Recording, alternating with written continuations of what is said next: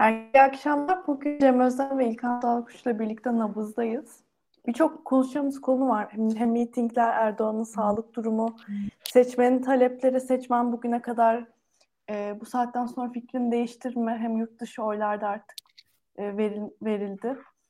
Öncelikle bir Erdoğan'ın sağlık durumunu konuşalım istiyorum. Cem, e, öncelikle hoş geldin. Hoş bulduk, selamlar. Erdoğan gerçekten çok mu hasta? Yani hep yıllardır söyleniyor. Yok bir hastalığı var, şöyle ciddiymiş, böyle ciddiymiş ama yani bugüne kadar hiç böyle çok çok hasta ben görmedim. Ya yıllardır bu geyik yapılıyor. Kadar. Ben de hani biz muhalif olduğumuz için arada muhalif camiada çok konuşuluyor bu. Ben de hep şey şakası yapıyorum ya 90 yaşına kadar yaşayacak boşuna beklemeyin diye şaka yapıyorum. Ya şimdi tabii ki bizim e, buradan gerçeği bilmemiz mümkün değil. Sağlık durumuyla ilgili e, zaten e, konu kendi sağlığıysa e, yapılan iletişim e, son derece kısıtlı oluyor. Hele hele böyle seçim dönemlerinde e, artık bizim doğru bilgiye ulaşmamız mümkün değil. Baktıklarımızdan bir yorum yapıyoruz sadece. Yalnız bugün uluslararası basın da geçmeye başladı. Yani Erdoğan sağlık koşulları nedeniyle programın iki gün iptal etti diye. Bu dünyanın her yerinde sağlık konusu konuşuluyor. Yani siyasetin siyaset yaşı yüksek bir meslek. Yani genelde yaşlılar yapıyor siyaseti. Hatta yaşlı erkekler yapıyor öyle söyleyelim. Ee, sonuçta sağlık konusu önemli. Ee, bu Erdoğan'ın e, bu içine düştüğü durum peki muhalefeti etkiler mi? Aslında normalde etkileme potansiyeli vardı ama e, muhalefetin adayı da sonuçta 74 yaşında. Yani Erdoğan'dan bile yaşlı. Ya hemen şöyle bir karşılaştırma yapabilirim. Yani İmamoğlu aday olsaydı eğer e, hemen İmamoğlu'na bir halı saha maçı ayarlanırdı ve bakın orada yaşlı ve hasta bir adam var. Burada da genç dinamik koşuyor fişek gibi diye bir algı yaratılırdı. Yani bugün e, İmamoğlu 4 miting gezdi mesela. E, yani günde 4 miting yaptı. Yani korkunç bir şey. E, acaba ona mesaj mı diye düşündüm. Sanırım tesadüf yani mesaj değildir diye düşündüm. Yani bu sağlık konusunda Erdoğan'ın kendi hikayesine baktığımızda aslında 2002 yılında Aybüke hatırlamaz ama İlkan hatırlar. 2002 yılında yani Ecevit'in düştüğü durum yani çok çok böyle korkunç bir durumdu yani. Yani konuşulan şey Ecevit yürüyemiyor. E, sağlık sorunları var. Zaten bir miting olduğu zaman mitinge özel otobüs yaptırmışlar. Hani merdiven çıkamıyor çünkü. Platforma geliyordu. Platforma basıyordu. Öyle yukarı çıkıyordu. Öyle miting yapabiliyordu. Mitingde de böyle karıştırıyor falan. Ee, yani öyle bir zor bir durumu vardı rahmetli Ecevit'in. Yani mesela ben o zaman lisedeydim. Mesela şu konuşuluyordu yani e, yani o gün konuşulan şeyi yansıtmak açısından bunu söylemek istiyorum. Ya Ecevit e, tuvaletini tutamıyor o durumda diye konuşuluyordu o dönem. E, dolayısıyla Erdoğan da bunu kullanıyordu. Şimdi bir video ben izletmek istiyorum izleyicilere. E, hazırsa girebilir. Yani Erdoğan'ın 2002 yılında şehir mitingi. Genç, dinamik, performansı yüksek bir yapıya kavuşsun. Bunu istiyorum. Yani artık parlamentoda ayakta duramayanlarla bir yere gidemiyor. Çok komik oluyor. Komik oluyor. El aleme rezil oluyor. Yazıktır, günahtır. Bu millet buna layık değil. Evet. Yani artık parlamentoda ayakta duramayanlarla bir yere gidemeyiz. El aleme rezil oluyoruz. Bu millet buna layık değil. Yani o dönemde kendisi böyle bir propaganda yapıyordu. Bir de kendisi e, gençlik yıllarında 2-3 yıl mı kaç yani kısa bir süre futbol oynamış. Amatör futbol. Futbolcu başbakan diye bu sefer tanıtıyorlardı. e, yani 2-3 yıl e, oynamış, spor, spor yapmış da yani ne bileyim. Ben de Karagümrük'te 2 yıl oynadım. Vefa Spor'da oynadım. Galatasaray altyapı okuluna falan gittim. Ya o zaman be, beni de futbolcu diye satabilirsiniz yani. yani. Ama o dönem işte o sağlık sorunu yaşayan yaşlı başbakana karşı futbolcu, genç, dinamik, koşan e, siyasetçi e, rolünü biçtiler. E, ve aslında da işe yaradı bildiğimiz gibi.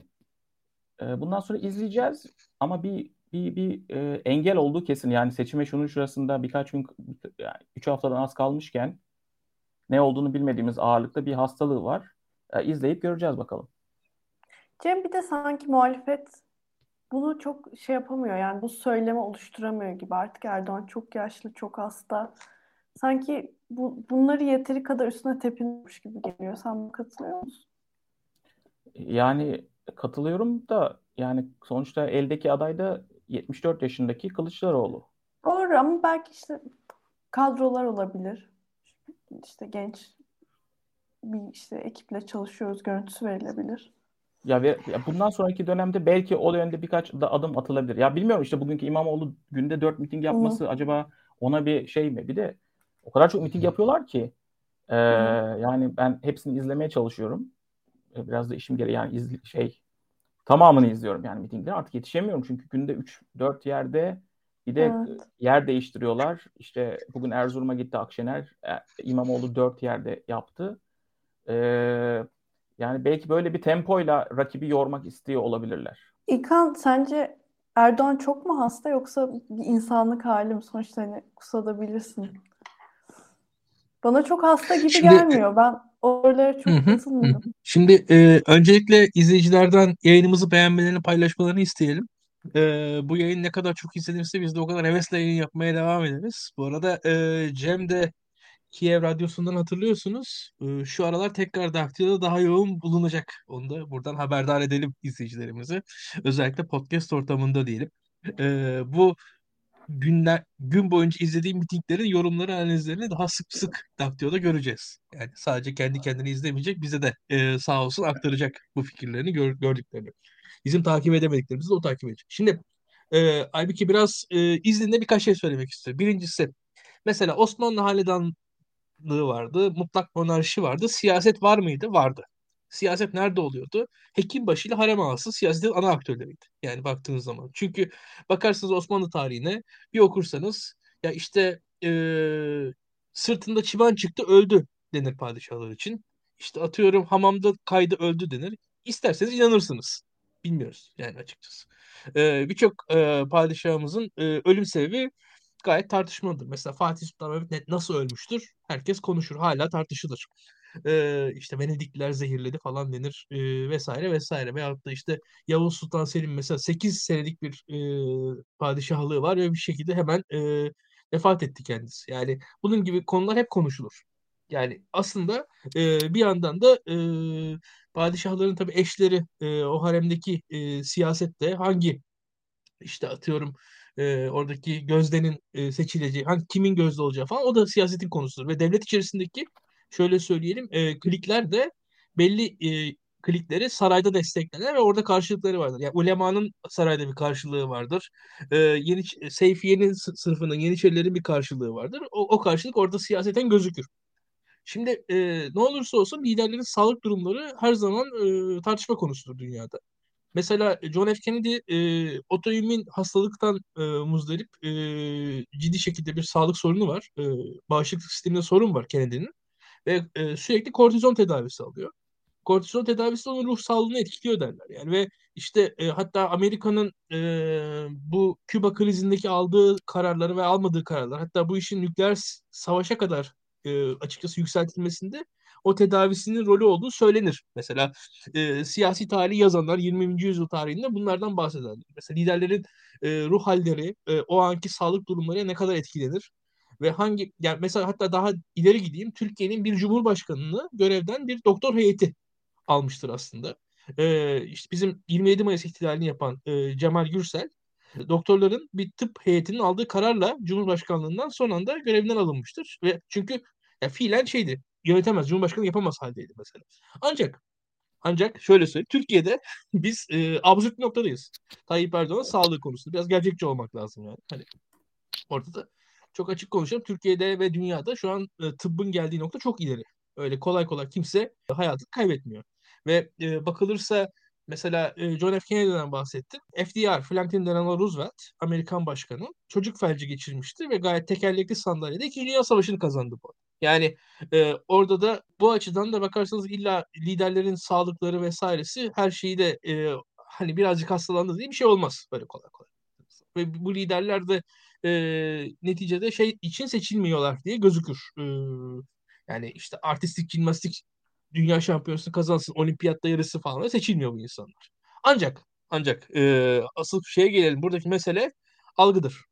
Yani hele hele Türkiye gibi e, otoriter ve e, tek adam rejiminin sürdüğü bir ülkede, sistemde liderin sağlığı çok önemli. Önemli çünkü Türkiye'de e, bu iktidar bizzat kurumların e, kapasitesini yok etti. Yani ben mesela şöyle bir şey söyleyebilirim. Mesela daktilo kurum olarak kuvvetliyse benim sağlığım o kadar önemli değildir. Ama daktilo kurum olarak kuvvetsizse benim sağlığım önemlidir. Senin sağlığın önemlidir. Yani bu onun yerine geçer. Orada zaten bir orkestra şefi gibi bir idareci vardır. E, Türkiye'de ne kurum kaldı ne bir şey. Yani ve e, biz öyle bir şey konuşuyoruz ki şu an şu iktidarın yaptığı anlatının temelinde ne var mesela? E, 7 Şubat MİT krizini hatırlayalım 2012'de. Tayyip Erdoğan ameliyata girdiği sırada Fethullahçılar Hakan Fidan'ı tutuklamaya gittiler. Abdullah Gül sonra ya şu an Türkiye'deki sistem bile o kadar tek adama dayanıyor aslında. Yani yani düşünün yani Tayyip Erdoğan'ın sağlığı vesaire Türkiye'de yani MİT başkanı tutuklanacaktı neredeyse. Ve e, ya böyle korkunç şeylere de vesile olabiliyor demek ki sağlık önemli. Yani bu iş öyle e, önemsiz de denemez. Ama şöyle söyleyeyim. Genel anlamda bu konuların muhalefet tarafından fazla gündeme getirilmesinin bir karşılığı yoktur. E, bir, bir faydası da yoktur muhalefet. Ama liderin sağlığının ve sağlıklı olarak görünmesinin de halkta karşılığı vardır. Algı çok önemlidir. Güçlü bir lider imajı çok önemlidir. Türkiye'de Tayyip Erdoğan denince uzun adam deniyor. Yani bakın fiziksel bir özellikten bahsediyor. Yani Tayyip Erdoğan dendiği zaman Tayyip Erdoğan'ın birikimi, Tayyip Erdoğan'ın eğitimi, Tayyip Erdoğan'ın görgüsü, kültürü, dürüstlüğü falan anlatılmıyor. Boyu anlatılıyor. Yani bu, bu da ortaya bir şey koyuyor. Demek ki fiziksel e, durum önemli. Futbolcu olması anlatılıyor. Cem çok güzel söyledi. Yani orada Ecevit'le yarattığı kontrast ve hatta biz sürekli şeyi gördük. Tayyip Erdoğan'ın o yürüyüşüyle Ecevit'in işte Bill Clinton karşısında duruşu. 20 yıldır bunlarla biz büyüdük. Ve bu da bir, bir açıkçası bir e, standart yarattı. Herkesin liderden bir beklentisi var. Ve yani ne olursa olsun bunun etkisi olur mu? Etkisi olur ama şöyle söyleyeyim burada aşırı heyecanlı, aşırı hevesli, bu işi çok abartan yorumlar hem e, sakildir e, hem de açıkçası e, ya doğru da değildir. Yani ben şöyle söyleyeyim. Ve liderin sağlığı hakkında haklısın e, Aybük. Yani şu an Tayyip Erdoğan öyle çok inanılmaz bir sağlık sorunu yaşadığını zannetmiyorum de. E, zaten bunu hissederiz biz. Görürüz. Ha şu var. Belli periyotlar halinde Tayyip Erdoğan yorgun düşüyor mu? Düşüyor. Ben de yorgun düşüyorum. Yani umarım daha önünde uzun bir ömür vardır diye de umuyorum. E, belli periyotlarında hem de yorgun düşüyor, sen de yorgun düşüyorsun. Hele hele senin önünde ne kadar bir var onu düşün. Yani Tayyip Erdoğan'ın yorulmuş olması veyahut da hastalanmış olması, işte soğuk algınlığı deniyor, midesini üşüttü deniyor. Bu tarz sıkıntılar insani şeyler. Bunlar o kadar da inanılmaz şeyler değil ama evet algı önemli midir? Evet algı önemlidir. Ya bugün zaten algı önemli olduğu için yarın da biz göreceğiz mesela Tayyip Erdoğan öyle ya da böyle bir e, yani geçen e, sağlık meselesi konuşulduktan sonra biz Tayyip Erdoğan basket oynarken videosunu gördük. Yani demek ki algı önemli. Tayyip Erdoğan daha önce ben basket oynarken videosunu görmemiştim. Hatta en skorer oyuncunun falan Tayyip Erdoğan olduğu söylendi. Yani şimdi ben Tayyip Erdoğan basket oynarken, futbol oynarken videolarını gördüm. Yani bunun bir e, anlamı var. Bu insanın bu videoları bir, bir sebeple yayınlıyorlar. Yani muhtemelen yine görürüz Hidayet Türkoğlu bir basket maçı yapar Tayyip Erdoğan. izleriz şu anda yani 15 gün içerisinde. Yani hiç şaşırmam ben böyle şeyler olmasına. Dediğim gibi tıbbın olanakları çok yüksek. Onu onu bilmek lazım. Bu konuları abartmamak lazım. Ama evet algı önemli. O algıyı kontrol etmeye çalışacak mı iktidar? Evet çalışacaktır kesinlikle. Ee, şöyle söyleyeyim yani Bülent Ecevit'in gerçekten de yani %20'lerden %1'lere inmesinin arkasında o algı var mı? Var. Hatta e, artık bırak istifa et o hürriyet manşetleri vardır. Herkes e, hürriyet gazetesini özellikle İslami kesime refah yoluna karşı aldığı pozisyonunu hatırlar ama Aksine Hürriyet Gazetesi'nin de devirdiği bir hükümet de o DSP hükümeti sayılabilir teknik olarak. Ve orada e, Tayyip Erdoğan dahil e, İslami kesimden de Ecevit aleyhine, seçilmiş başbakan Ecevit aleyhine e, çok sert ifadeler ve seçilmiş başbakan Ecevit'in e, iktidarını dur sona erdirme açısından da destekler. Belki de vesayetçi ifadeler bence o zaman söylenmişti. Bunların hatırlanması gerekir. Siyasetin e, sonuçta halk oyuyla belirlendiğini unutmamak gerekiyor. Halk oyuna sahip çıkmak lazım.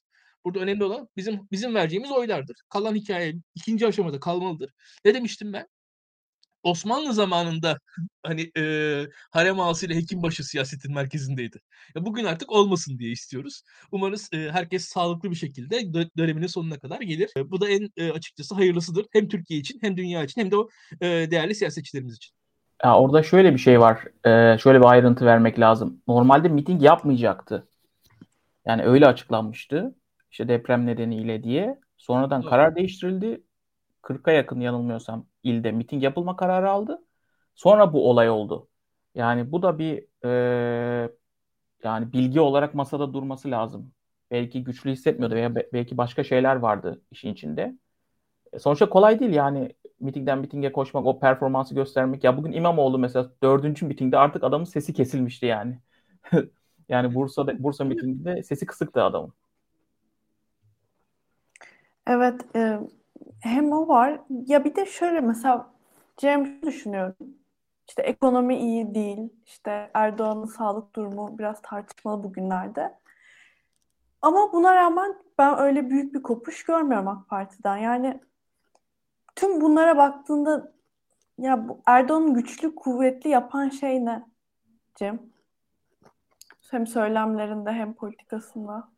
Ya biraz onu deşeceğim ama deşmeden şunu baştan söylemek Hı. lazım ki eğer adil bir yargı olsaydı ve özgür bir basın olsaydı e, bu oy oranını koruması mümkün değildi. Yani onu baştan bir koyalım.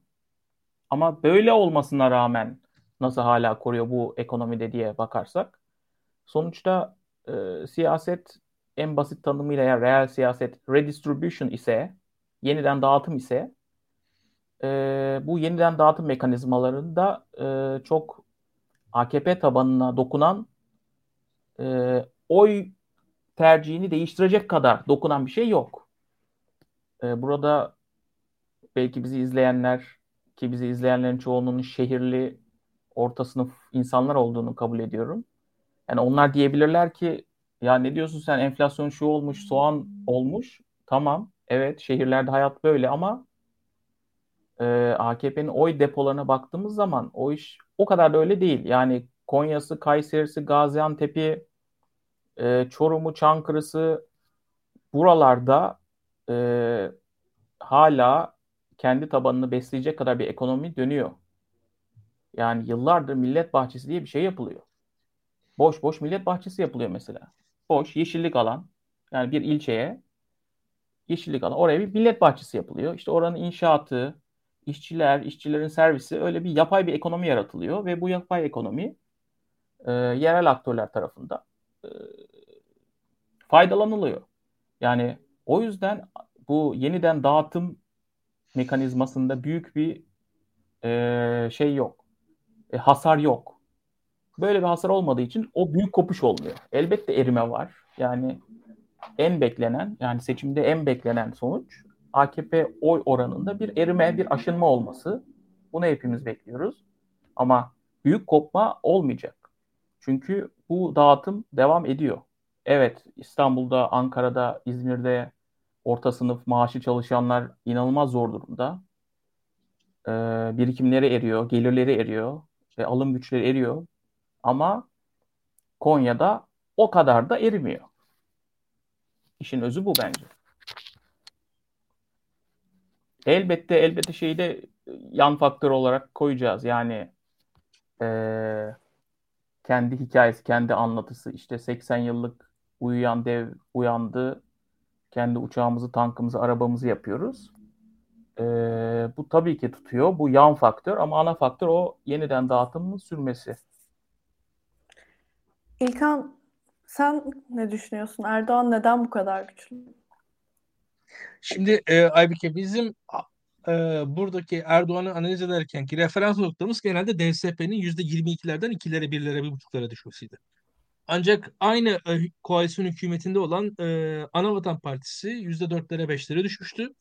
Ancak üçüncü parti MHP ise öyle birlere ikilere falan düşmemişti. %8,5 oy aldı. Yani Milliyetçi Hareket Partisi de beraber olduğu hükümet çok başarısızdı. Milliyetçi Hareket Partisi'nin bakanları da başarısızdı. Milliyetçi Hareket Partisi'nin bakanları hakkında çok iddialar da oldu. Bayağı bir kısmı yargılandı falan da yani o zamanlar. Hani tırnak içinde mesele yolsuzluksa. Ee, ve onun sonunda e, Milliyetçi Hareket Partisi %1'e 2'ye inmedi. Yani %8'e indi yani. Milliyetçi Hareket Partisi'nin 1999 seçimleri sonunda indiği yer de %8'di onu hatırlayalım. Yani orada bir defa böyle görmek lazım. Bir defa Türkiye'de ideolojik olarak bir katı yapı var ortada ve bu ideolojik katı yapı e, Cem'in anlattığı hani o yeniden dağıtım mekanizmaları, redistribution mekanizmaları e, orada ne olursa olsun şeyin bile içinde. Yani o %7'lik 8'lik yapı kendi kendini de konsolide ediyor. Yani öyle bir durum da var. Orada siz onun içerisinde bir minik gazete çıkartıyorsunuz. Bir, birkaç tane belediyeniz var. Onun içerisinde gidiyorsunuz, geliyorsunuz. Orada bir grup olarak beraber, beraber durmanız önemli. Yani şöyle söyleyelim. Yani çok basitçe yani senin Aybüke arkadaş grubun senin iş bulmanda etkili olacak. Açık konuşalım. Hayat böyle bir şey.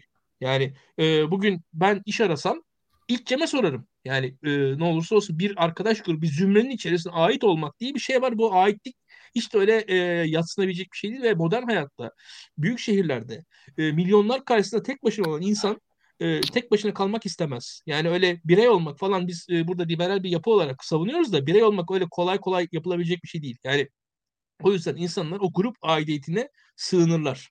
Grup aidiyetini terk etmek de kolay değildir. Bir defa bunu söylemek lazım. Evet siyasette herkes grup aidiyeti içerisinden e, bir kanaat oluşturup ona sonsuza kadar e, bağlı kalmıyor. Ancak bir gru- grup aidiyetinin yok olması öyle kolay değil. Yani şöyle söyleyeyim. Adalet ve Kalkınma Partisi'ne oy veren ana kitle belki ileride başka partiye geçer ama muhtemelen birlikte geçer. Yani öyle söyleyeyim. Ve orada e, yani öyle bir iki kişi e, hani orada bireysel ayrışmalar falan kendisi e, kendisinin bireyselliği çok öne çıkmış insanlardı. Mesela kimler ayrıldı Adalet ve Kalkınma Partisi'nden? Öncelikle zaten grup aidiyeti çok olmayan Adalet ve Kalkınma Partili Kürtler, Adalet ve Kalkınma Partili en seküler e, kentli bireyler ve Adalet ve Kalkınma Partisi'nin yönetiminde olup yönetimiyle kavga etmiş insanlar ayrıldı Adalet ve Kalkınma Partisi'nde. Yani Deva ve Gelecek Partisi yönetici kadroları ayrıldı. Onun dışında ama Deva ve Gelecek Partisi yönetici kadrolarının sosyolojik karşılığı Adalet ve Kalkınma Partisi'nde duruyor şu anda hala. Yani oradaki yönetim kadrosu şahsi meselesinden dolayı ayrıldı. Ancak kendi sosyolojilerini getiremediler. Adalet ve Kalkınma Partisi'nde kimler ayrıldı diye biz bakıyoruz e, anketlere. Halbuki genel olarak bakıldığı zaman mesela Adalet ve Kalkınma Partisi'nin çok oy aldığı yerlerdeki oy kaybı daha az. Az oy aldığı yerlerdeki oy kaybı daha fazla. Genel olarak anketlerde birazcık derinlemesine anketçilerle konuştuğunuz zaman size söylediği şey bu. Yani o grubun e, daha hani o pektin sağlam olduğu yerde ayrılma daha az. Aslında pektin daha zayıf olduğu yerde ayrılma daha fazla. Tam tersi yani insanların bekleyeceği gibi. Ya mesela Adalet ve Kalkınma Partisi'nin %70 oy aldığı yerdeki oy kaybı belki %30 oy aldığı yerdekinden daha az oluyor. Yani daha büyük alandan daha büyük e, kayıp olmuyor. Bu iş böyle çok dengeli gitmiyor. O, o grup aidiyetinden insanlar kolay kolay ayrılamıyorlar. Bir de onu, onu eklemek lazım. Ayrıca Türkiye siyaseti beğenelim beğenmeyelim 200 yıldır modernleşme ve modernleşmeye karşı reaksiyon üzerine kurulu. E, bunu herkes biliyor. Benden daha iyi de biliyorsunuz açıkçası. Tekrar anlatmaya da gerek yok. Adalet ve Kalkınma Partisi bu modernleşmeye karşı reaksiyonun ana temsilcisi. E, o, o hattı temsil eden parti durumunda. Ne olursa olsun e, Cumhuriyet Halk Partisi de öyle ya da böyle bir modernleşme çizgisinin devamı olarak görünüyor. Yani bu bakarsanız ikinci Mahmut'tan gelen Mustafa Kemal Atatürk'e oradan inanıyor. Oradan e, yani e, bu hattın devamı olarak görülüyor. Bu hattın da açıkçası e, sürekli beslenmiş bir ideolojik angajman var. O ideolojik angajmanı da terk etmek kolay değil. Yani her ne kadar işte başörtüsü meselesi çözüldü, o heyecanlı e, karşıtlıkların e, zamanı bitti, e, işte Ayasofya şey oldu falan. Hani hepsini bakıyorsunuz orada aslında birçok ideolojik kaygı giderilmiş olmasına rağmen hala o en azından grup e, tırnak içinde hıncı bile yıllar boyunca beslenmiş orada duruyor. O yüzden bunun bir anda e, yok olması kolay değil. Yani şöyle söyleyelim. Bakın e, Adalet ve Kalkınma Partisi eleştiren bir e, genç başörtülü hanım için hatta 35 yaş altı başörtülü hanımları, anneleri sen CHP'li olmuşsun diyorlar.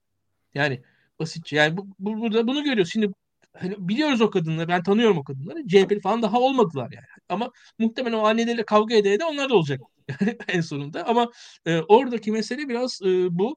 E, toplum e, kolay değil. Bakın e, şöyle söyleyeyim. Mesela Donald Trump e, neden bu kadar Amerika'da oy aldı diye basitçe sorulduğu zaman yani e, şöyle. Mesela Amerikan Sapını açın okuyun kitabı. Kitaptaki dalga geçilen karakter Donald Trump. Yani o, o 1980'lerden beri Amerikan liberal entelijansiyasının, liberal kentli elitinin dalga geçtiği insandır Donald Trump böyle açıkçası. Böyle hani kentli Şaban gibi görülen bir adamdır ve e, Donald Trump'ı sevmeyen adamlar olmasaydı Donald Trump başkan seçilemezdi. Bundan eminim. Donald Trump'ı sevmeyen adamları sevmeyen çok daha büyük bir kitle var çünkü. O yüzden Donald Trump başkanlığa doğru bence çok daha rahat yürüdü. Ee, biraz böyle bir durum var. İnsanlar her zaman rasyonel de oy vermiyorlar. Cem'in anlattığı rasyonellik var evet. Ancak onun dışında da birçok insanda şu var.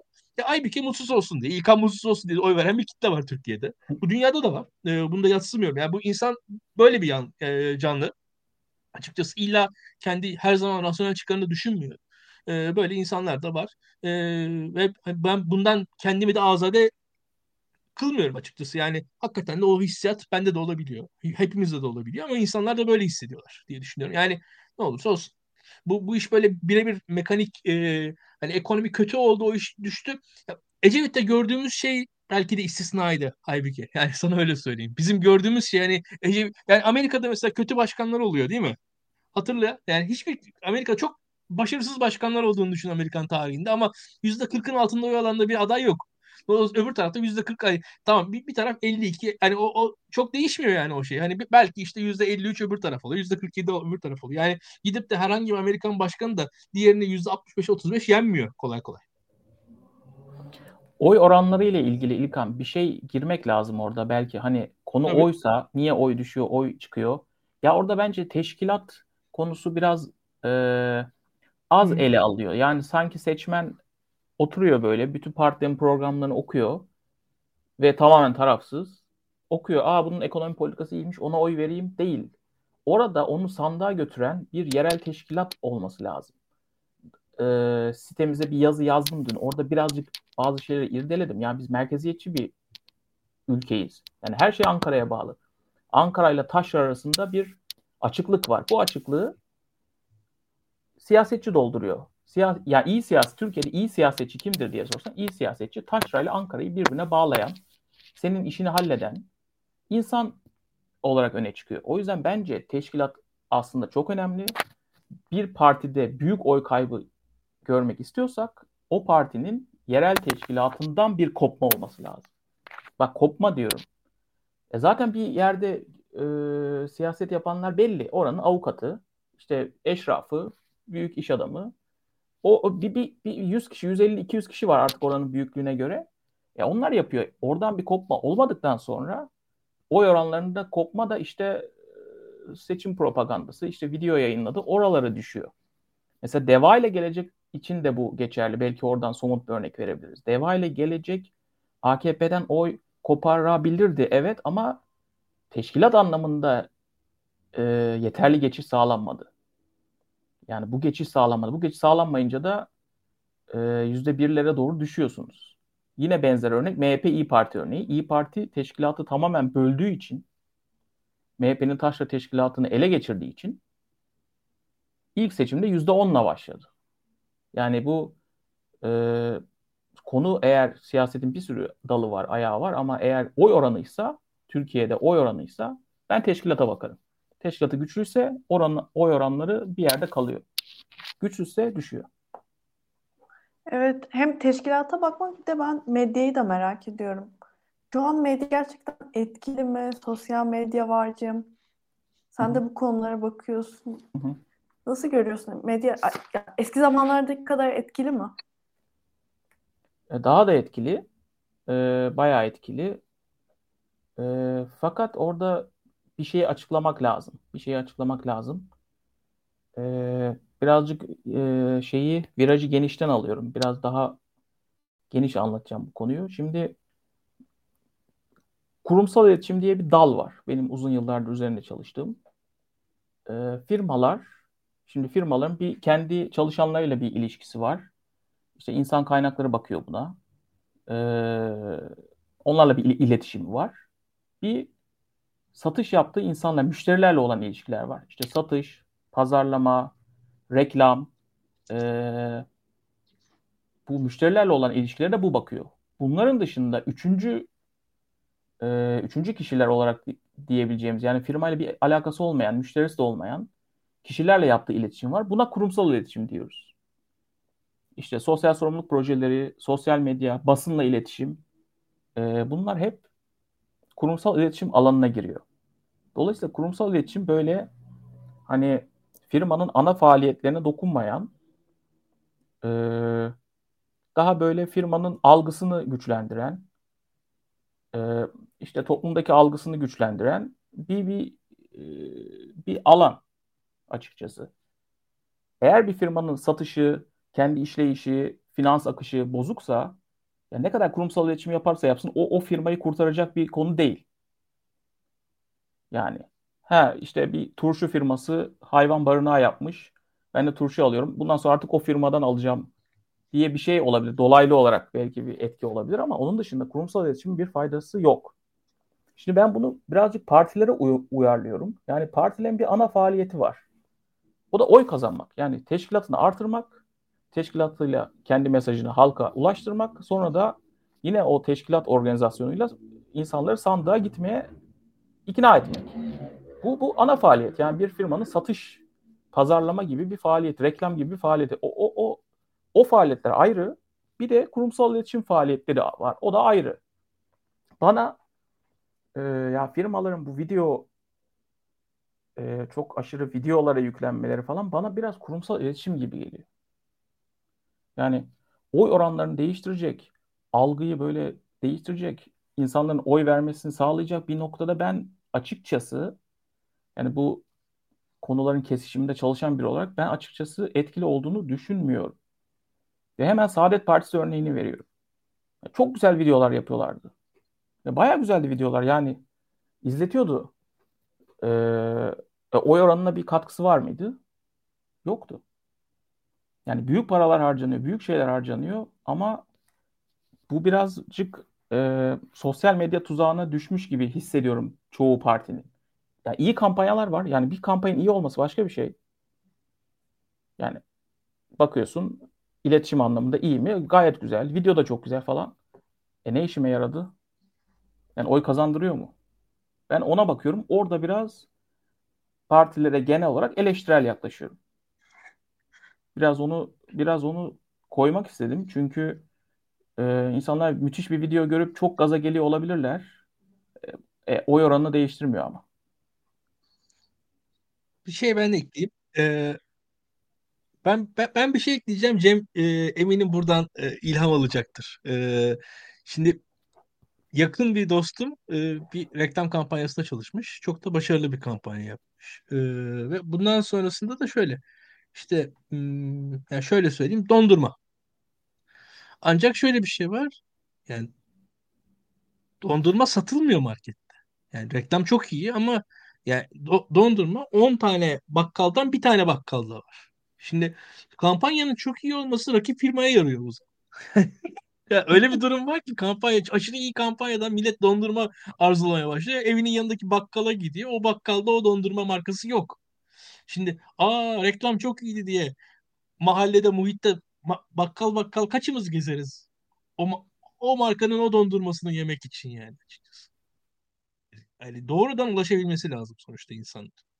Hiçbir reklam da size öyle kolay kolay yani 10 tane bakkal gezdirtemez bir tane dondurma bulasınız.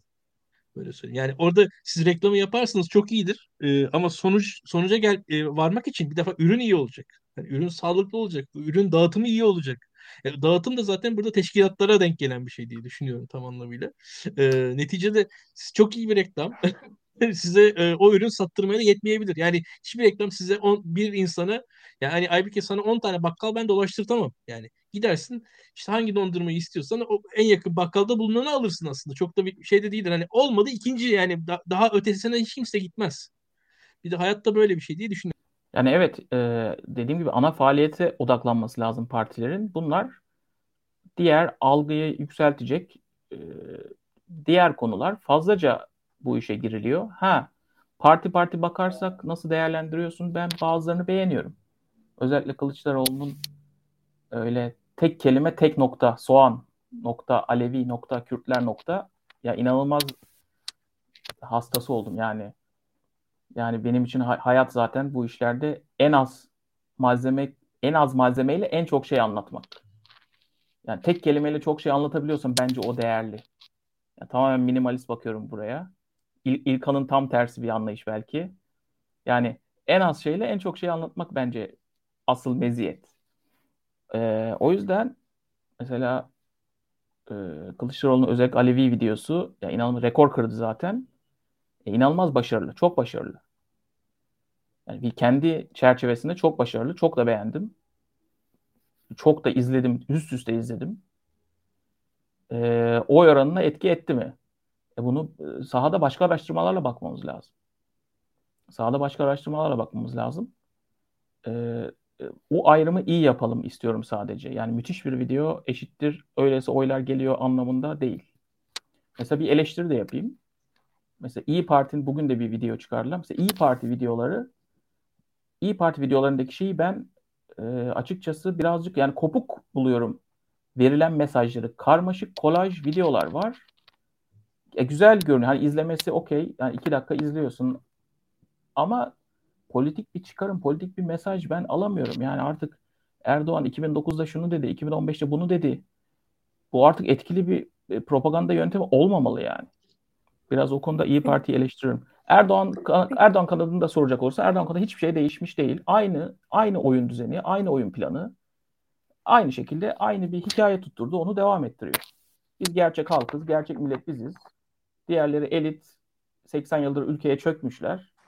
Türkiye'ye bir şey vermemişler. Biz onlardan kurtulduk. Ee, yolumuza devam ediyoruz. Yani soğanda bile, soğanı biz ya orada bile bir ayrım çıkartmayı yani müthiş başardı yani. Soğanı işte masaya vururuz, kırarız falan filan diye. Yani hiç hiç değişmiyor Erdoğan'ın oyun planı.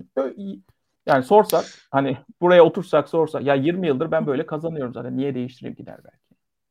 Ya e, şöyle Cem bir ara Egemen Bağış'a yumurta atıyorlardı.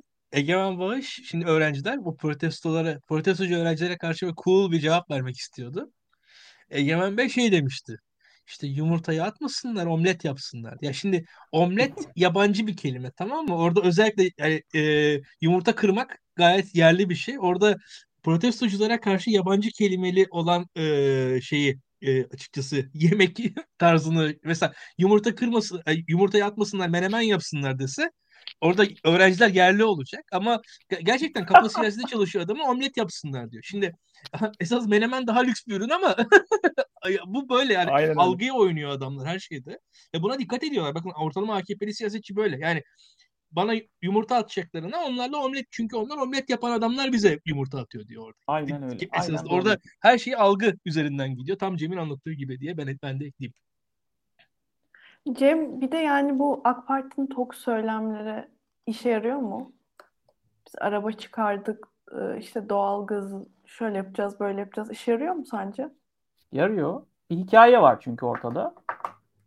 Her hareketle o hikayeyi besliyorlar. İşte deminki yumurta omlet örneğinden tut. İşte TRT'deki diziler TOG, İHA, SİHA e, ve diğer propaganda malzemeleri hep ortada bir hikaye var bir tane hikaye tutturmuş gidiyor.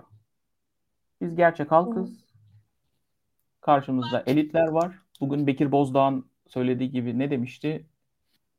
Şampanya yani şükür namazı ve şampanya. Şampanya mesela çok klasik. Klasik oyun planı yani hani tahmin de edilebilir.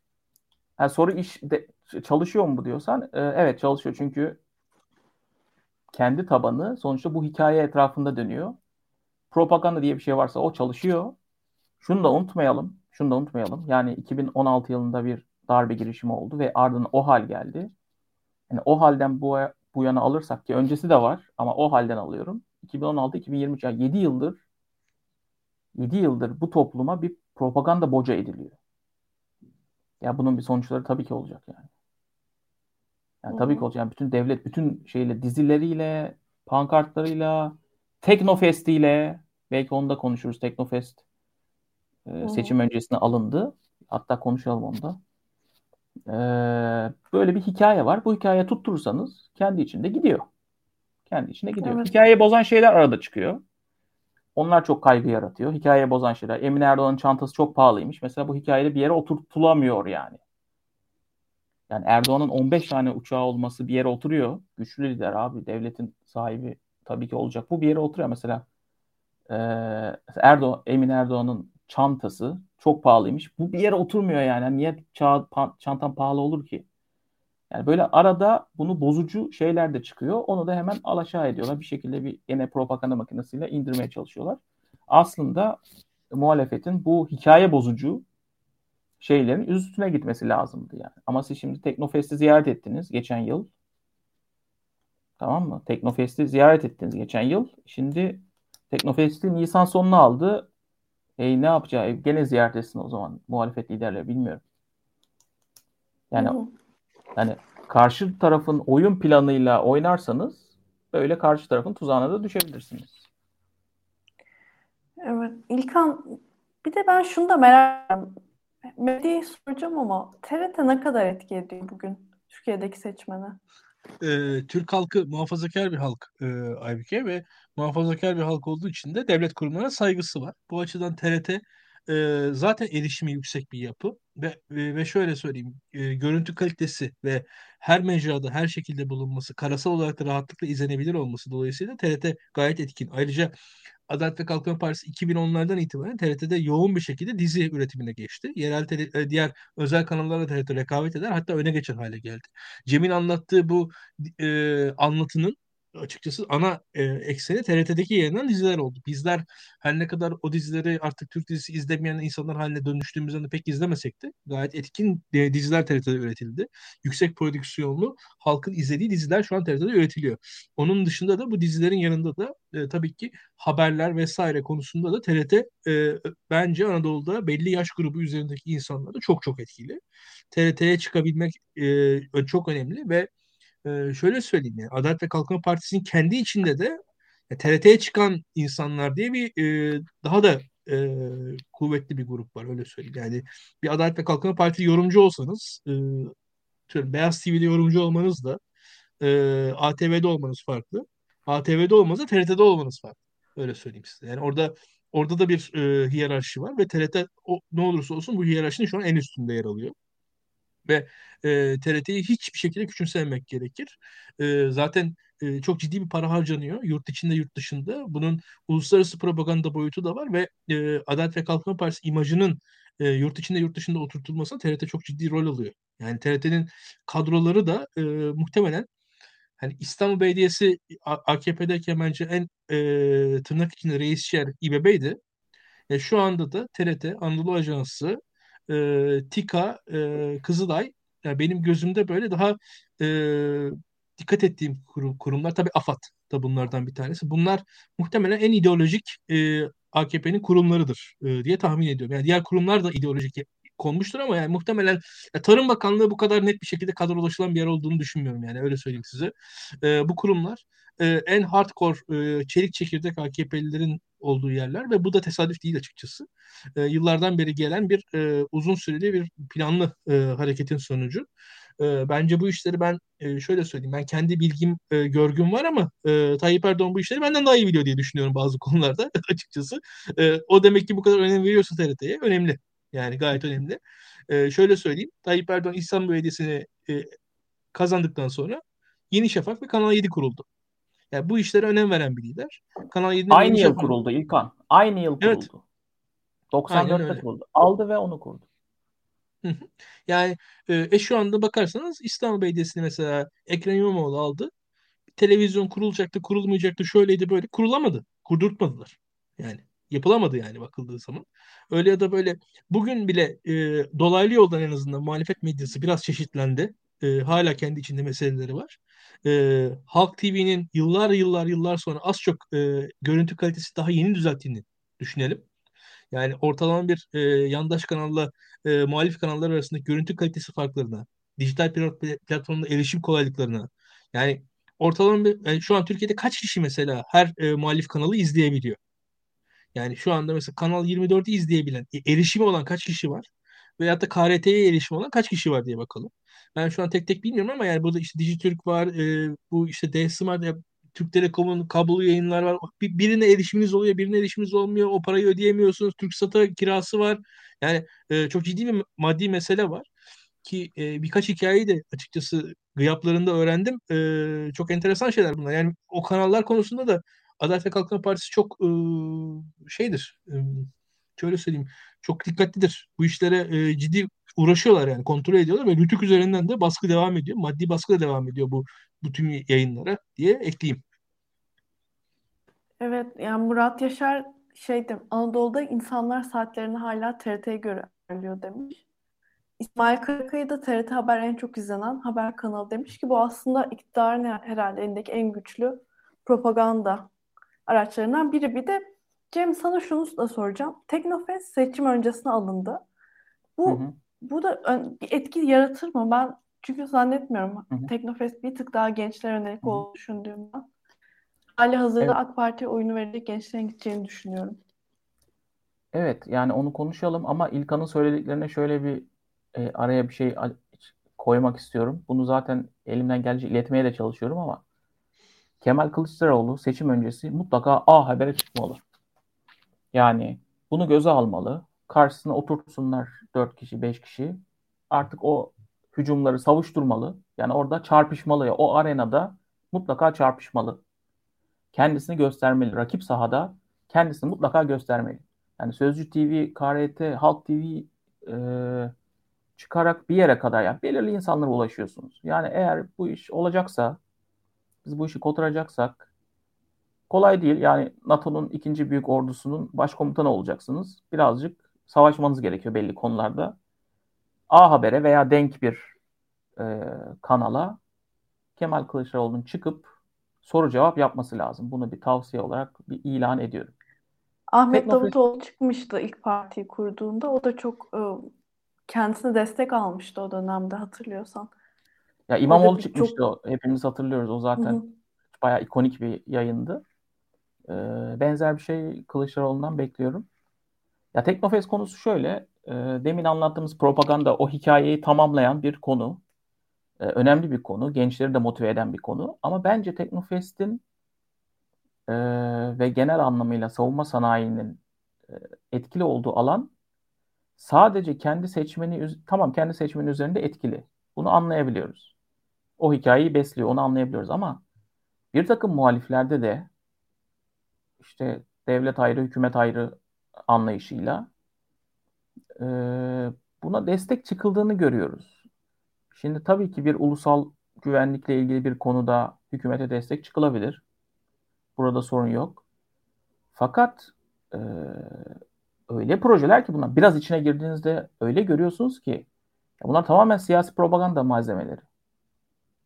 Yani ülkenin savunmasına ka- yapı- yaptığı katkıyı oturup masaya oturup konuşmak lazım. Pek çoğu böyle. Şimdi teknik şeylere girmeyeceğim ama mesela Teknofest konusunda da geçen en son Teknofest'te muhalefet liderleri de ziyarete gitti. İşte destek verdiler. Okey, tamam. İşte Selçuk Bayraktar çok övülüyor. Erdoğan'ın veliahtı olarak görülüyor.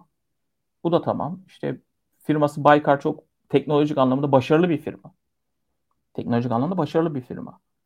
Buraya kadar hiçbir sorun yok. Tamam. Ama illaki seçimden iki hafta önce bir Teknofest düzenlemesi mi gerekiyordu bunu anlamanız için? Bak çok açık ve net söylüyorum. Türkiye'nin savunma sanayi akrabalık ilişkilerine teslim edilemez. Damadı çıkıp dese ki kayınbabama oy verin yoksa Türkiye'nin savunma sanayini felç ederim dese. Ne diyeceğiz? Diyebilir mi? Potansiyel olarak diyebilir. Bu yönde sinyal verebilir. Benzer şeyler de söyledi zaten. E şimdi bu milli savunma mı oldu? Yani ulusal şey, savunalım mı? Bunu mu savunalım yani? Ya bu konuda muhalefetin çok düzgün, dirençli bir duruş sergilemesi gerekiyor. O hikayenin peşine takılmaması gerekiyor. Türkiye'nin savunma sanayi önemlidir. Kim katkı yapıyorsa destekleriz. Fakat akrabalık ilişkilerini teslim edilemez. Bunu net şekilde söylenmesi gerekiyor. Yoksa buyursunlar Teknofest'i şeyi ziyaret etsinler. Önümüzdeki günlerde yapılıyor herhalde. Ziy- muhalefet de onu da ziyaret eder yani. Evet yani ilk an şunu da merak ediyorum. Bu Teknofest gibi böyle milli savunmayı e, böyle etkileyen konular mesela Zafer Partisi seçmenini, Memleket Partisi seçmenini etkiler mi? Aybüke şöyle söyleyeyim. Bir defa Zafer Partisi seçmeni, Memleket Partisi seçmeni diye bir olgu yok. Yani o, o, o, o an o yani bir Zafer Partisi seçmeni diye gördüğümüz bir anlık fotoğraf var yani. Onlar henüz daha benim gözümde parti olma aşamasında değiller. Hani CHP seçmeni tamam bir az çok bilebiliyoruz ama Zafer Partisi seçmeni 6 ay önce olduğundan daha farklı bir şey mesela şu anda. Ya memleket parası seçmeni bence 15 gün önce olduğundan daha farklı bir şey. Şimdi e, o yüzden çok böyle hani e, hani şey gibi olmasın. Hani HDP seçmeni, CHP seçmeni falan bunların hakkında biz e, şey yaparız. Yani ahkam keseriz. Tabii ki orada da e, kırarak dökerek şey, ahkam keseriz ama Zafer seçmeni olan vatandaş. evet evet ha, bu daha iyi bence. Çünkü hakikaten ya, teknik olarak kendimi böyle çok boşta hissediyorum yani. Zafer Partisi seçmeni deyince böyle e, o, o ya o insanlar evet dediğin gibi ama dediğin mantıklı. Yani e, dediğine döneyim yani. Dediğin zaten e, orada şu anda şöyle bir kitle var. Türkiye'de. e, bizim gördüğümüz e, şimdi Türkiye'de ciddi bir genç nüfus var. Bu ciddi genç nüfus ailesinden farklı olarak üniversite eğitimi görüyor. Ee, ilk defa üniversite ailelerine, bir ailede ilk defa üniversite okuyan çok ciddi kitle var şu an Türkiye'de. İstanbul'da, İzmir'de, Ankara'da büyük şehirlere doğmuş büyümüş ilk defa büyük bir nüfus var. Türkiye'nin daha öncesinde de nüfusunun çoğunluğu uzun zamandır kentlerde yaşıyor ama ilk defa kentlerde büyümüş insanlar oy kullanmaya başlayacaklar. Hani e, kentlere sonradan gelmiş değil. Kentlerin varoşlarında olsa da, kenarında olsa da, şurada da olsa da e, oralarda kentin bir ucundan e, yakalamış insanlar oy kullanıyorlar. Yani ve bu insanların ilk defa gerçekten de e, şeyin hmm, ailelerinden farklı oy kullanma ihtimalleri var, belirdi. Çünkü neden? Ee, Aybike basitçe söyleyelim aile bir hiyerarşik kurumdur. Yani annen babanla senin aranda hiyerarşik bir ilişki vardır. Yani eşitler arası bir ilişki yoktur. Mesela iş yerinde çalışırsın hiyerarşik bir ilişki vardır. Yarın evlenirsin kocanla bile bir hiyerarşi içerisindesinizdir. Hani belli konularda senin sözün geçer, belli konularda kocanın sözü geçer gibi diye düşünelim. Şimdi e, bu şu anda ne var karşımızda? Öğrencilik diye bir durum var. Öğrencilik diye bir enteresan e, ara aşamadan baş bahsediyoruz. Yani 18 yaş ile 25 yaş arasında öğrencilik yapan Türkiye'de 8 milyon insan var. Yani 18-30 yaş arası diyelim neredeyse. Onu biraz daha arttırıp 8 milyon üniversite öğrencisi var şu an. Absürt bir sayı. Şimdi bu insanlar enteresan bir şekilde yaşıtlarıyla hiyerarşik olmayan bir ilişki içerisindeler ve enteresan bir sosyalleşme içerisindeler. Bu sosyalleşmenin de sonuçları onu biz birlikte göreceğiz. Ben okurken Türkiye'de bir buçuk milyon üniversite öğrencisi vardı. Şu an 8 milyon. Ben de hani yaşlandım ama o kadar da çok yaşlanmadım. Türkiye'yi bayağı değiştirecek bir şey bu. Devam edelim. Ee, hatta yani mesela tırnak için şöyle söyleyeyim. 68 kuşağı deniyor ya bak halbuki. 68 kuşağı zamanında Türkiye'deki tüm üniversite öğrencisi sayısı şu an Isparta'da okuyan kadar. Yani öyle ya bu, bu kadar e, bahsedilen sağcıları, solcuları falan hepsi şu an Isparta'daki Süleyman Demirel Üniversitesi'ne sığabilecek e, kadar insan zaten okumuştu şu an Türkiye'de o yıllar. Devam edeyim. E, bu gençler ama bu gençler ama e, Cem'in anlattığı gibi bir e, sürecin içindeler. Propagandanın içindeler şu an. Türkiye evet sekülerleşiyor, evet kentleşiyor ama mesela din derken devletçileşmek de bir şekilde sekülerleşmek anlamına geliyor aslında. Ya hatta o geleneksel aile bağlarından kopsalar da belli bir otoriter devletçi yaklaşımlar içerisine e, gençler girebiliyor. Şu anda özellikle gençler karşısında, gençler için e, bu son 7 yıldaki, son 10 yıldaki e, o milliyetçi devletçi söylem e, olağanüstü hal koşullarında giderek artmış ve sonrasında da bu dizilerle e, zaten belki 2000'lerin başında Kurtlar Vadisi ekolüyle beraber adım adım zaten üst üste konan yani şöyle söyleyeyim e, ben Abdullah Çatlı'nın cenazesine gidilmekten utanılan bir ülkede büyüdüm. Yani şu an Abdullah Çatlı diye ben arattığım zaman öven haber sayısı, öven e, Facebook sayfası sayısı yerel Facebook sayfası sayısının 100 katı. Ben büyüdüğüm sıra, benim büyüdüğüm Türkiye'de Abdullah Çatlı'nın cenazesine Alparslan Türkiye hiç katılmamıştı.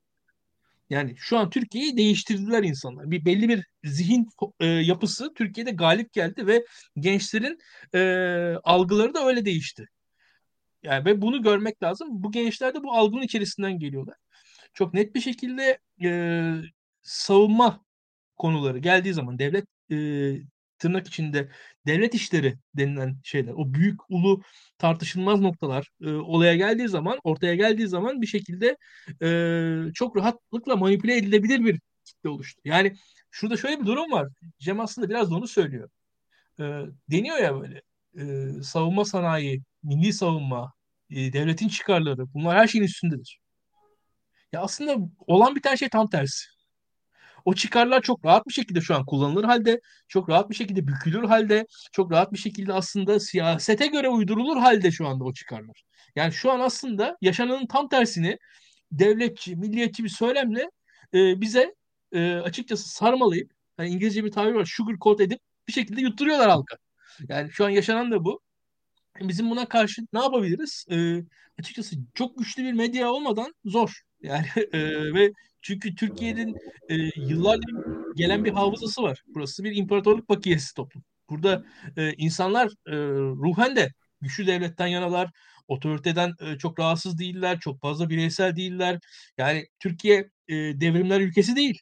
Türkiye Türkiye Cumhuriyeti bile salonlarda meclislerde kuruldu. Hep bunu söylüyorum. Yani burası mesela İran'da devrim oldu. Sokakta kuruldu İran. Fransa sokakta kuruldu. Türkiye mecliste kuruldu. Ya burası böyle bir grup insanın sokağa çıkıp bir yere basıp kurduğu bir ülke değil. Yani İran öyle bir yer. Mesela lider dışarıdan geldi falan. Fransa'da yani e, yine aynı şekilde insanlar sarayları bastılar. Türkiye'de kimse sarayı falan basmadı. Yani ve e, bunu görmek lazım. E, bu toplumun da belli bir ruh e, durumuna hitap eden bir yaklaşım bence tutmuş durumda. E, ve bu teknofestler vesaireler ne yazık ki çok etkili ve etkili olacaktır. Muhalefetin burada alternatif bir güvenlik söylemine oturtması gerekiyordu. Cem burada çok haklı. Ve güvenliğin tek aşaması da açıkçası bu savunma sanayinden geçmiyor. Mesela uyuşturucuyla mücadele bir güvenlik meselesidir. Ortaya koyarsınız siz bunu. Atıyorum asayiş bir güvenlik meselesidir. Bunu ortaya koyarsınız. Çok rahat bir şekilde yani güvenlik tek boyutta ele alınacak bir şey değil. Bazı konular hani şu an siyasi olmayan konular siz siyasi yapmadığınız için siyasi değil. Oturursunuz siyasi hale getirirsiniz konuları. Yani şu an Türkiye'de yani diyelim ki Türkiye'nin deniz yetki alanları konusundaki tavrı şu an politik bir konuymuş gibi konuşuyor. Mavi vatan. Değil mi? Hani, e, münhasır ekonomik alan konusundaki pozisyonu. E peki so, şunu soracağım. Türkiye'nin münhasır ekonomik alan pozisyon, konusundaki pozisyonu 2002'den 2015'e kadar farklı mıydı? Veyahut da Yunanistan farklı bir şey mi savunuyordu? Türkiye farklı bir şey mi savunuyordu? Şu an değişti. Hükümet bunu politik hale getirdiği anda insanlar kabullendiler. Ya şunun farkında mesela insanlara e, insanlara şu hatırlatılabilir. Yani Yunanistan 2002'de, 2003'te, 2004'te deniz yetki alanları konusunda çok daha hayır hak bir pozisyonda değildi. Yunanistan'ın deniz yetki alanları konusundaki pozisyonu değişmedi. Ama biz bir anda Yunanistan'ın deniz yetki alanları pozisyonunu konuşmaya başladık. Bir ara hatırlayın Mavi Vatan her gün gemiler gidiyor geliyordu. Sonra bir anda da gitti. Yani ben Mavi Vatan konusunda ne kadar eleştirdiğimi hatırlıyorum. Şu anda hiç kimse hatırlamıyor bile onu. Yani ve bu, bu böyle bir şey. Çünkü bir siyaset uygulanıyor burada gayet rahat bir şekilde halka yönelik bir siyaset uygulanıyor. Bir rıza üretiliyor. O rıza da e, halk tarafından satın alınıyor. Alternatif politika, alternatif paradigma aslında. Muhalefet tarafından konulmadıkça da muhalefet ancak e, belli bir şekilde e, açıkçası hani e, Cem'in dediği biraz şey gibi hani hasar azaltma çabası. İşte Teknofest'e gidiyorsunuz onun oyununu oynuyorsunuz aslında. Hasar hasarı azaltmaya çalışıyorsunuz. Halbuki kendi oyununuzu kurmanız lazım diye düşünüyorum. Yani şöyle söyleyelim savunma sanayi sektöründe çalışan mühendislerin çoğunluğu aslında Cumhuriyet Halk Partisi'ne daha yakındır. Yani bakarsınız. E bu insanlarla sizin herhangi bir temasınız oldu mu son 20 yılda? Oturdunuz konuştunuz mu? Bu sektörden ayrılmış, emekli olmuş insanlardan 25 tanesini bir yan yana dizip onlarla bir e, çalıştay yapsanız vesaire. Bunlar çok zor şeyler değil. Ya ben bu sektörlerden çok arkadaşım var açıkçası. E, mesajlar atıyorlar, konuşuyoruz, ediyoruz. Ya bu insanlarla konuşulsa aslında çok şeyler söyleyebilirler. Çok şeyler anlatabilirler. E, ve bu konular e, belli bir grup insana bırakılmış durumda şu an Türkiye'de. Tam anlamıyla bu konular iletişim yapılan konular öyle söyleyeyim. Yani e, bayraktarlar vesaire bunlar iletişim yapılan şeylerdi. Yani bunlar böyle e, denk geldi de sunuldu falan değil. Yani sizin bizim izlediğimiz yani o Ukrayna Savaşı'ndaki o videolar falan o, bir iletişim başarısıydı. Ya yani bu bu böyle hani rastgele olmuş, denk gelmiş bir şey değil. Öyle söyleyeyim. Bunu bunu görmek lazım. Sizin de karşısında kendi iletişiminizi yapmanız lazım. Bir, bir, bir yani bir paradigma ortaya koymanız lazım diye düşünüyorum. Evet yani Cem iktidarın ıı, güçlü yanlarını da konuştuk. Şimdi şunu merak ediyorum. Muhalefeti de bitirmek istiyorum. Bu saatten sonra seçmenin fikrini değiştirebilir mi? AK Parti'ye oy verme potansiyeli olan seçmen için. İlkan da dedi. Ben de e, söyledim biraz önce. Yani alternatif bir hikaye oluşturmak gerekiyor. Çünkü o hikaye onu alıp götürüyor. Zaten seçimler başlamadan çok önce insanlar partilere kendilerini rezerve etmiş oluyorlar. Yani seçim ilan edildiğinde oy verdiği oyu değiştirecek olan yüzde 15, 20, 25 civarında. E, geri kalan belli zaten. Yani bir kere oradan alacağız. E, onun dışında bazı Türkiye'de e, siyasi sistemin getirdiği sıkışmışlık mı diyeyim?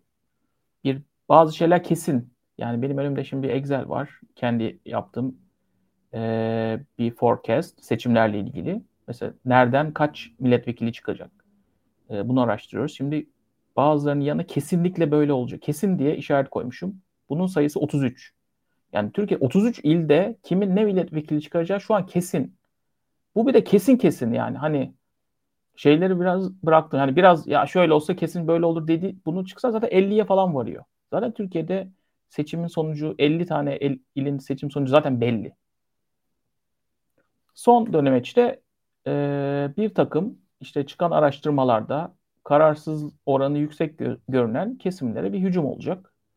İşte Kılıçdaroğlu dikkat ederseniz devamlı olarak gençlere sesleniyor. İlk kez oy verecek gençlere ses- sesleniyor. Çünkü e, bize de gelen bilgilere göre yani bu ilk kez oy verecek olan genç seçmen çok böyle kararsız Muharrem İnce de diyor bilmiyor bir karar verebilmiş durumda değil. Yani en saldırdığın zaman e, verim alabileceğin kitle burası olduğu için e, Kılıçdaroğlu da gençlere saldırıyor. Dolayısıyla oradaki olay son artık seçim kampanyası ne kadar seçim kazandırır gibi bir soruyla belki ben bunu karşılarım.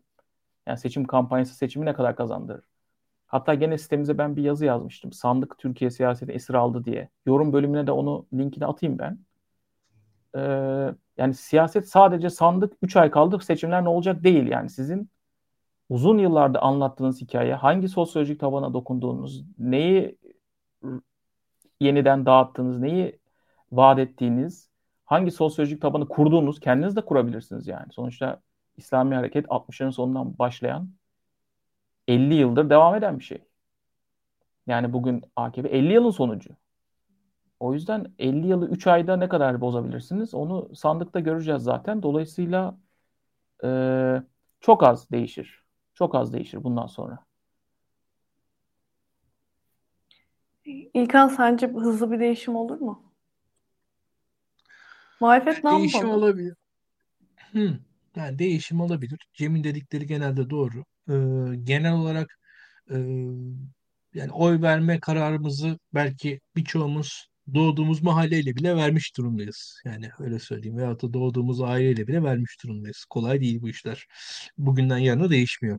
Yani e, çok basitçe söyleyelim. Mesela tuttuğun takımı değiştirir misin halbuki kolay kolay? Yani e, zor bu işler. Yani veyahut da e, yani açıkçası kolay değil. Ama tabii ki değişebilir. Nasıl değişebilir? Kılıçdaroğlu mesela gençlere yönelmiş deniyor. Çok doğru. Özellikle gençler e, burada kritik kitle. Apolitik e, olan insanlarımız var. Bizim şu anda pek algılayamadığımız bir durum var. Türkiye'de siyasete çok ilgilenmeyen insanlar var. Yani siyaset gündeminde 20. sırada bile olmayan e, ciddi, ciddi sayıda insan var. O insanlara erişebilirlerse etkili olabilir diye düşünüyorum. Bunun yanında e, gençler ve apolitik insanlara ulaşmaya çalışacaklar ve mevcut seçmenlerini konsolide etmeye, sandığa götürmeye çalışacaklar ve bu sırada da e, rakip seçmenleri de mümkün olduğunca sandıktan uzak tutmaya çalışacak siyasetçiler. E, burada e, sonuna kadar miting yapacak herkes. Belli oluyor. Belli bir konsolidasyon e, sağlanması gerekiyor. Motivasyon sağlanması gerekiyor. Sandığa insanların götürülmesi gerekiyor. Şu an ana iş ona dönmüş durumda. Çok değişmez o. E, burada tabii ki ana e, tartışmalar zaten 3. ve 4. aday Muharrem İnce ve Sinan Oğan'ın e, seçmenleri üzerine doğru yöneleceklerdir diye tahmin ediyorum. Ve kararsızlara seçmenler yönelecekler. Yani bugünden yarına Erdoğan'dan Kılıçdaroğlu'na ya da Kılıçdaroğlu'ndan Erdoğan'a bir geçiş kolay değil. Yani şu 15 gün içerisinde bence. Ama e, yani muhtemelen ikinci tura kalma ihtimali olmayan e, adayların seçmenlerini ikna etmek gibi bir çaba olacaktır diye tahmin ediyorum bu iş ikinci tura kalmadan bitirelim argümanının kuvvetleneceğini düşünüyorum son zamanlarda. Hemen bitirelim, aman bitirelim. Ya ortalık daha da fazla karışmasın. Bu işi verin, geçsin, bitsin bir anda iş hallolsun gibi bir argümanlar. Yani aslında şöyle söyleyeyim. E, mesela Süleyman Demirel 1991 seçimlerinde ödünç oy demişti. Yani onun gibi bir yaklaşım olabilir. Ya bu defalık verin halledelim şu işi bitsin bu seferlik falan gibi. Yani çok şu an sana altı dolu gibi gelmeyen ama çok basit e, yaklaşımlar belki işleyebilir, çalışabilir e, diye düşünüyorum Aybike. Ee, yani burada da e, birkaç da şöyle bir durum var. Muhalefet açısından ne yapmalı dersen muhalefetin söyleminde e, ulaşacağı kitle e, yani eksik olduğunu düşündüğüm kitle daha ziyade yani genç erkek kitlesi. Bunlar zaten bu Teknofest'le mesela çok ilgilenen e, kitle tam anlamıyla. İktidardan biraz kopmuş durumdalar. İktidara göre daha seküler bir hayat yaşamaya hevesliler. E, ailelerinden e, kültürel anlamda bir kopuş yaşıyor bu gençler ama bu kültürel kopuşun e, fiili hayatta da karşılığını göremiyorlar. Yani parasızlar, fakirler, e, o umdukları hayatı da bulamıyorlar. Yani aslında e, seküler modern hayat da onlar için bir hayal kırıklığı bir anlamda. Bu yüzden de öfkeliler. E, bu öfkelerinin bir kısmı iktidara yönelik ama muhalefetten de henüz e, muhalefete de geçecek kadar da kendilerini ailelerinden kopmuş görmüyorlar belki de. Bu yüzden şu an Muharrem bir ara yol, bir ara durak gibi duruyor. E, hala e, açıkçası Türkiye'nin ana e, kültürel aksından da kendilerine ait hissediyorlar bu insanlar. Yani e, şöyle söyleyeyim kendilerini e, hani ailelerinden kopmuş dedikseniz ailelerine karşı pozisyonu değiller. Hani insanlar ailelerinden nefret var etmiyorlar yani. Bunu bunu görmek lazım. Hani e, yani insanlar annelerini babaları seviyorlar. Yani bu annelerine babalarına farklı olmaları, annelerine babalarına nefret ediyor olma, olmaları anlamına gelmiyor. Bunu da görerek konuşmak lazım. E, bu aşamada özellikle bu kitlelerin e, ikna edilebilir hale olduğunu düşünüyorum.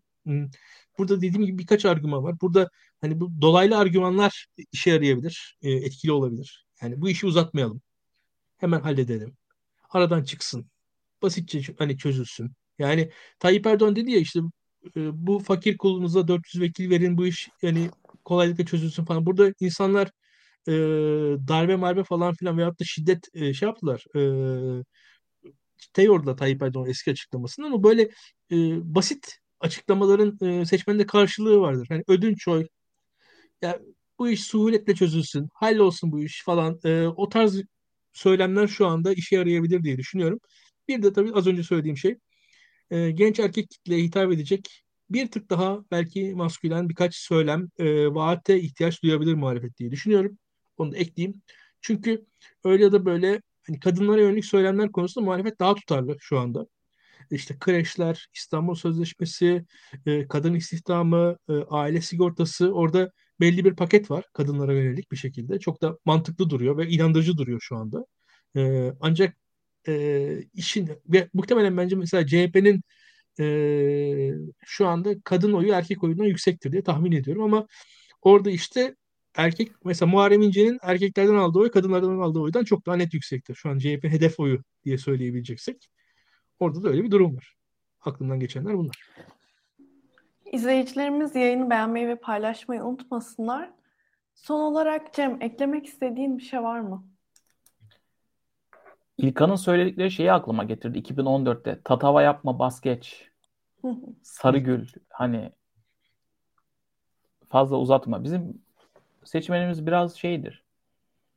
Kazanana oy vermek ister. Yani kaybedecek adayı sevmez. Yani şöyle söyleyeyim yani 1950'den beri bu topraklarda seçim var. Ee, bizim vatandaşımız seçim yapmaya alışık. Yani seçim yapmayı bilen, ona partilere göre reaksiyon veren, adaylara göre reaksiyon veren, ya yani yerel seçimde kötü aday çıkarırsanız seçilemiyorsunuz mesela. Yani böyle blok oy şeklinde ilerleyen değil. Yani seçmeyi demokrasi demiyorum ona. Demokrasi başka bir şey. Ya karıştırılıyor ya Türkiye'de demokrasi kültürü 1950. O, o değil. O Bence karıştırılmamalı. Seçim kültürü denmeli. Seçme kültürü var Türkiye'de. Ee, bir de insanlar hani bedava bir hak sonuçta bir yetki hani gidip oy veriyorsun. Bunu bir değer atfediyorlar. Yani oy verme oranları çok yüksek. Batılı demokrasilere göre falan. Ee, ya yüzde dörtlük, beşlik, altılık partiler ve adaylar çok ilgi çekmiyor. Yani bir işe yaramıyor ki o. Öyle görüyor. Yani bir işe yaramıyor. Hep o yüzden bu tip seçime doğru bu yüzde on altı birden ikiden büyük. Ya bir olabilir ya ideolojiktir. Adam ideolojik oy veriyordu. Yüzde bir o olabilir. Ama yüzde dört beş altılık bir adayı gördüğü zaman seçmen ya kazanamıyor. Kazanacağı yöneleyim diyor ve böyle bir yığılma oluyor. Yani Muharrem İnce'de biz bunu tahmin ediyorduk. E, oluyor gibi duruyor. Tabii sandıkta göreceğiz sonucu. E, dolayısıyla bizim seçmenimiz biraz böyle algılamak lazım. Yani ittirdiğin zaman da böyle o tatava yapma baskeç mantığıyla o biraz çalışan bir mantık. Ya depremi konuşmadık. Belki birkaç cümle deprem eklemek lazım. Ekle ekle. Yani 2 milyon 5 milyon arası bir göç var. Ee, bir de geri gelenler oldu. 4, 400 bini taşıdı e, ikametgahını seçimler için. 400 bin küsür. Geri kalan taşımadı. Geri kalan geri gelip oy vermek zorunda. Bir kısmı tabii geri gelip oy verecektir. Yani otobüse atlar gelir verir ama bir kısmı da vermeyecek. Şimdi e, önümüzde böyle bir matematiksizlik var. Yani ölçüm yapamıyoruz. Toplamda kaç kişi göç etti? Kaçı dönecek, kaçı dönmeyecek. Ya dönmeyen çok olacak onu söyleyeyim yani. Ablasının yanına İzmir'e geldiyse şimdi bir gün için Hatay'a gidip gelmez ya uğraşmaz. E, yaşlı insanı var bunun çocuğu var. E, orada bir matematiksizlik ve hesapsızlık var. Ben sadece düz mantık olarak e, deprem bölgelerinde AKP'ye verilen oy daha yüksek olduğu için, oy oranı daha yüksek olduğu için genel bir oy vermeme durumunda AKP'nin toplam oyundan veya Erdoğan'ın toplam oyundan bir düşüş olacağını düz matematikle yani aritmetikle söylüyorum. Ama ne olacağını o, o günkü e, partilerin işte organizasyon becerisi diyoruz. E, uçak bileti alabilenler, otobüs bileti alabilenler e, nasıl organize edilecek? Orada bir de onun kavgası olacak. Bu da bir eğer kafa kafaya bir seçimden bahsediyorsak bu da biraz belirleyici olacaktır diye düşünüyorum. Evet. Yani deprem bölgesi için ekstra muhalefet partileri çalışma yapması da gerekiyor oy güvenliği adına. Evet yani sonuçta özellikle Hatay'da yani Antakya yıkılmış bir şehir var önümüzde. Ee, kim nasıl oy verecek? Ee, işte orada teşkilat, yerel teşkilat ortaya çıkıyor. Onun gücü ortaya çıkıyor. Ha depremde de e, yani teşkilatlar da insani zarar görüyor. Yani insanlar öldü orada. E, dolayısıyla böyle bir hesaplanamaz bir durum var. Hani tam ne olur kestiremiyor insan. Yani e, sadece genel oy verememe durumu bölge daha çok AKP'li olduğu için özellikle Maraş Adıyaman kesimi AKP'li olduğu için daha çok AKP'li oy veremeyecek gibi bir izlenimim var benim. Hı hı. İlkan senin son olarak eklemek istediğin bir şey var mı? Şimdi, e, Cem'in depremden bahsetmesi önemli. E, biz de depremi anmalıyız ve işin kötüsü şu anamadık. Yani e, deprem Doğru. ilk bir ay Doğru. deprem konuştuk. Yani e, ve sonrasında biz fiilen unuttuk. Yani Türkiye'nin 17 Ağustos'tan büyük bir deprem yaşadığını unutmamak lazım. Benim hayatımda Türkiye'nin yaşadığı yani en büyük şey bu deprem ol- olabilir ve ben farkında bile değilim belki de şu an. Yani e, o noktadayız ki ben depremi takip ettiğimi düşünüyordum. Malatya'daki yıkımın boyutunu mesela depremden iki ay sonra falan fark ettim. Yani ve öyle bir noktadayız ki mesela Malatya'da ne kadar binanın yıkıldığı, ne kadar binanın hasarlı olduğunu hiç farkında bile değildim açıkçası. Malatya gibi bir şehirde, Türkiye'nin Malatya ilk 10-15 şehrinden bir tanesidir açıkçası. Önemli bir şehir Malatya. Ee, ciddi bir diasporası olan bir şehirdir. Ya biz Malatya'da neler olduğundan yani haberdar olamadık. Düşünüyorum Malatya'ya sıra gelmedi. Çünkü ikinci depremde daha ziyade yıkılmış Malatya ve o yüzden insanlar genelde dışarıdalarmış. Çok ölü sayısı çok yüksek değil diğer illere göre. Ama bina yıkımı e, milyar dolarlık bir yıkım var Malatya'da şu anda. İnsanların oturdukları bina, oturacakları yer yok. Ve şu anda çok ciddi bir Malatyalı da mesela Malatya dışında yaşıyor. E, ve bunun ne kadarı dönecek, nasıl dönsün, nereden gelsin, nereye gitsin ve e, yani bu öyle bir şey ki şu anda ben şöyle söyleyeyim. E, şu anki ekonomik şartlarda ben herhangi bir yere e, kendi durumumda bile yani mesela bir arkadaşım bana İlkan gel Antalya'ya diyor. Ben düşünüyorum. Yani şu anda bir sonuçta yol yani hiçbir masrafım olmasa bile evden benim çıkmam bile bir masraf diye düşünüyorum bazen. Şu anki ekonomik şartlar içerisinde. Yani bir gün daha evde otursan e sonuçta birkaç yüz lira da cebinde kalır diye insanın aklından geçiyor. Öyle ya da böyle. E bunun da ailenin 3-4 kişinin olduğunu düşünün ailede. E, bir 3-4 kişilik ailenin e, İzmir'den Antakya'ya gitmesi bilet paraları ödenmiş olsa bile e, e, bir, bir bin lira tutar. Çünkü bir şeyler yiyecekler, bir şeyler içecekler, susayacaklar. Ya, affedersiniz yani arada tuvalete uğrasalar falan o bile para. Yani e, neticede seyahat e, masraflı bir şey. Bunu düşünmek lazım. E, kolay değil. Bu nasıl organize edilecek ben bilmiyorum. 14 Mayıs Türkiye'de benim hayatımın en uzun günü olacak. Başından sonunda bu kadar insan, yüz binler harekete geçecek sabahtan e, hem sandık başına hem de oy vermeye e, otobüslerle. E, yani kendi adıma hatta şey düşünüyordum. Ben oy vereyim Ankara'ya ya da İstanbul'a geleyim falan diye düşünüyordum ama bir yandan vazgeçtim. Yani gereksiz bir e, kalabalık oluşturmamak belki daha iyi olacak diye. E, yayına İzmir'den yapacağım Daktilo'nun yayını. E, yani kolay bir gün olmayacak o gün. E, ve bu teşkilatlar konusunda da çok haklı Cem. E, muhalefet teşkilatları ne kadar yeterli olabilir bilmiyoruz e, şu anda. Ve yörede de şu var. E, sandıklar mesela belki de çadırlara kurulacak. Yani insanlar çadırlarda oy verecekler.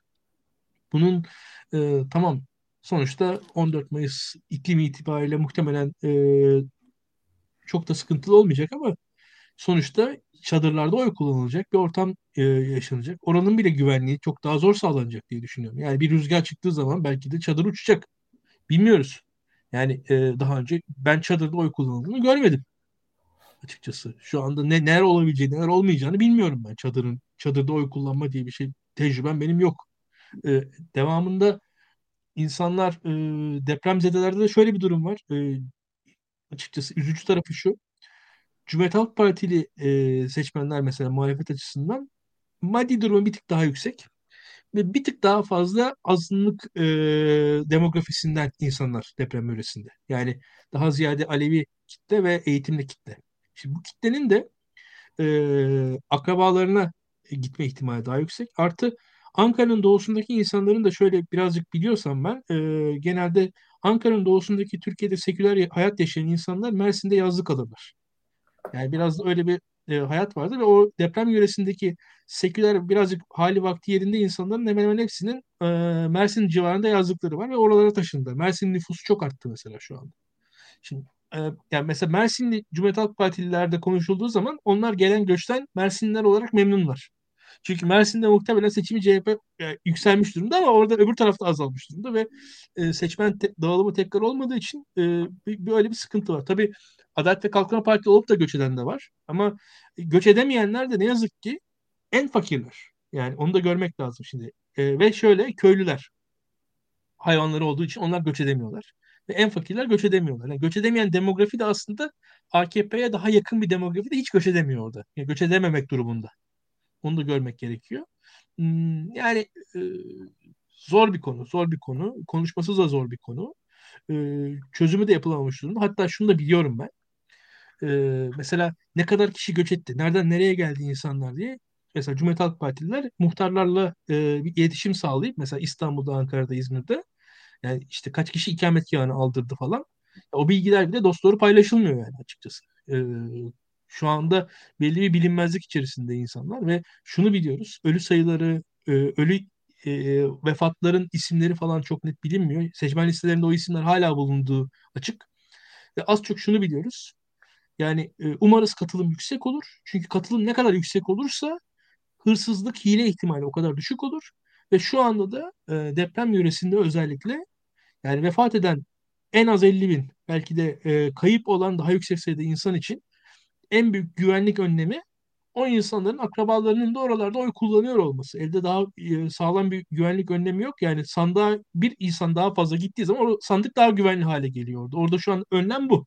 Yani önlem oy verenler yani. Halkımız sandığına sahip çıkacak. Elden başka bir şey gelmiyor. Çünkü şöyle bir durum var. Sandıkta sandığın başına ne kadar fazla insan giderse o sandıkta hile yapmak o kadar zorlaşır. Siz sandığın başına gitmezseniz belki o sandığın başına bir yüzde yüz oy verme falan çıkabilir. Katılım yüzde yüz beş falan çıkabiliyor bazen yani Türkiye'de. Ama insanlar sandığın başına giderlerse e, hakiki katılım yükselirse kolay kolay da hile yapılamaz. Onu da ekleyeyim. Cem, bence seçim güvenliği özellikle deprem bölgesi için konuşuyorum. Nasıl sağlanır? Yani ikiye ayırmak lazım belki. Bir Hatay ve diğerleri diye. Çünkü Hatay özellikle Antakya tarafı tamamen yıkılmış durumda. Yani şehir şehrin e, topografisi falan değişti. Ya bu değişik bir şey oldu. Şimdi oralarda e, ki Hatay'a uçak seferleri de e, görmüşsünüzdür. Biraz engelleniyor.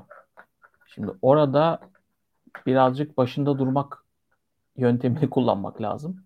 İşte gene demin dediğim şeye geliyoruz. Teşkilat yani CHP teşkilatı eğer diğer partilerle birlikte iyi mobilize olursa iyi mobilize olursa e, Hatay'da bunu bir tık engelleyebilir.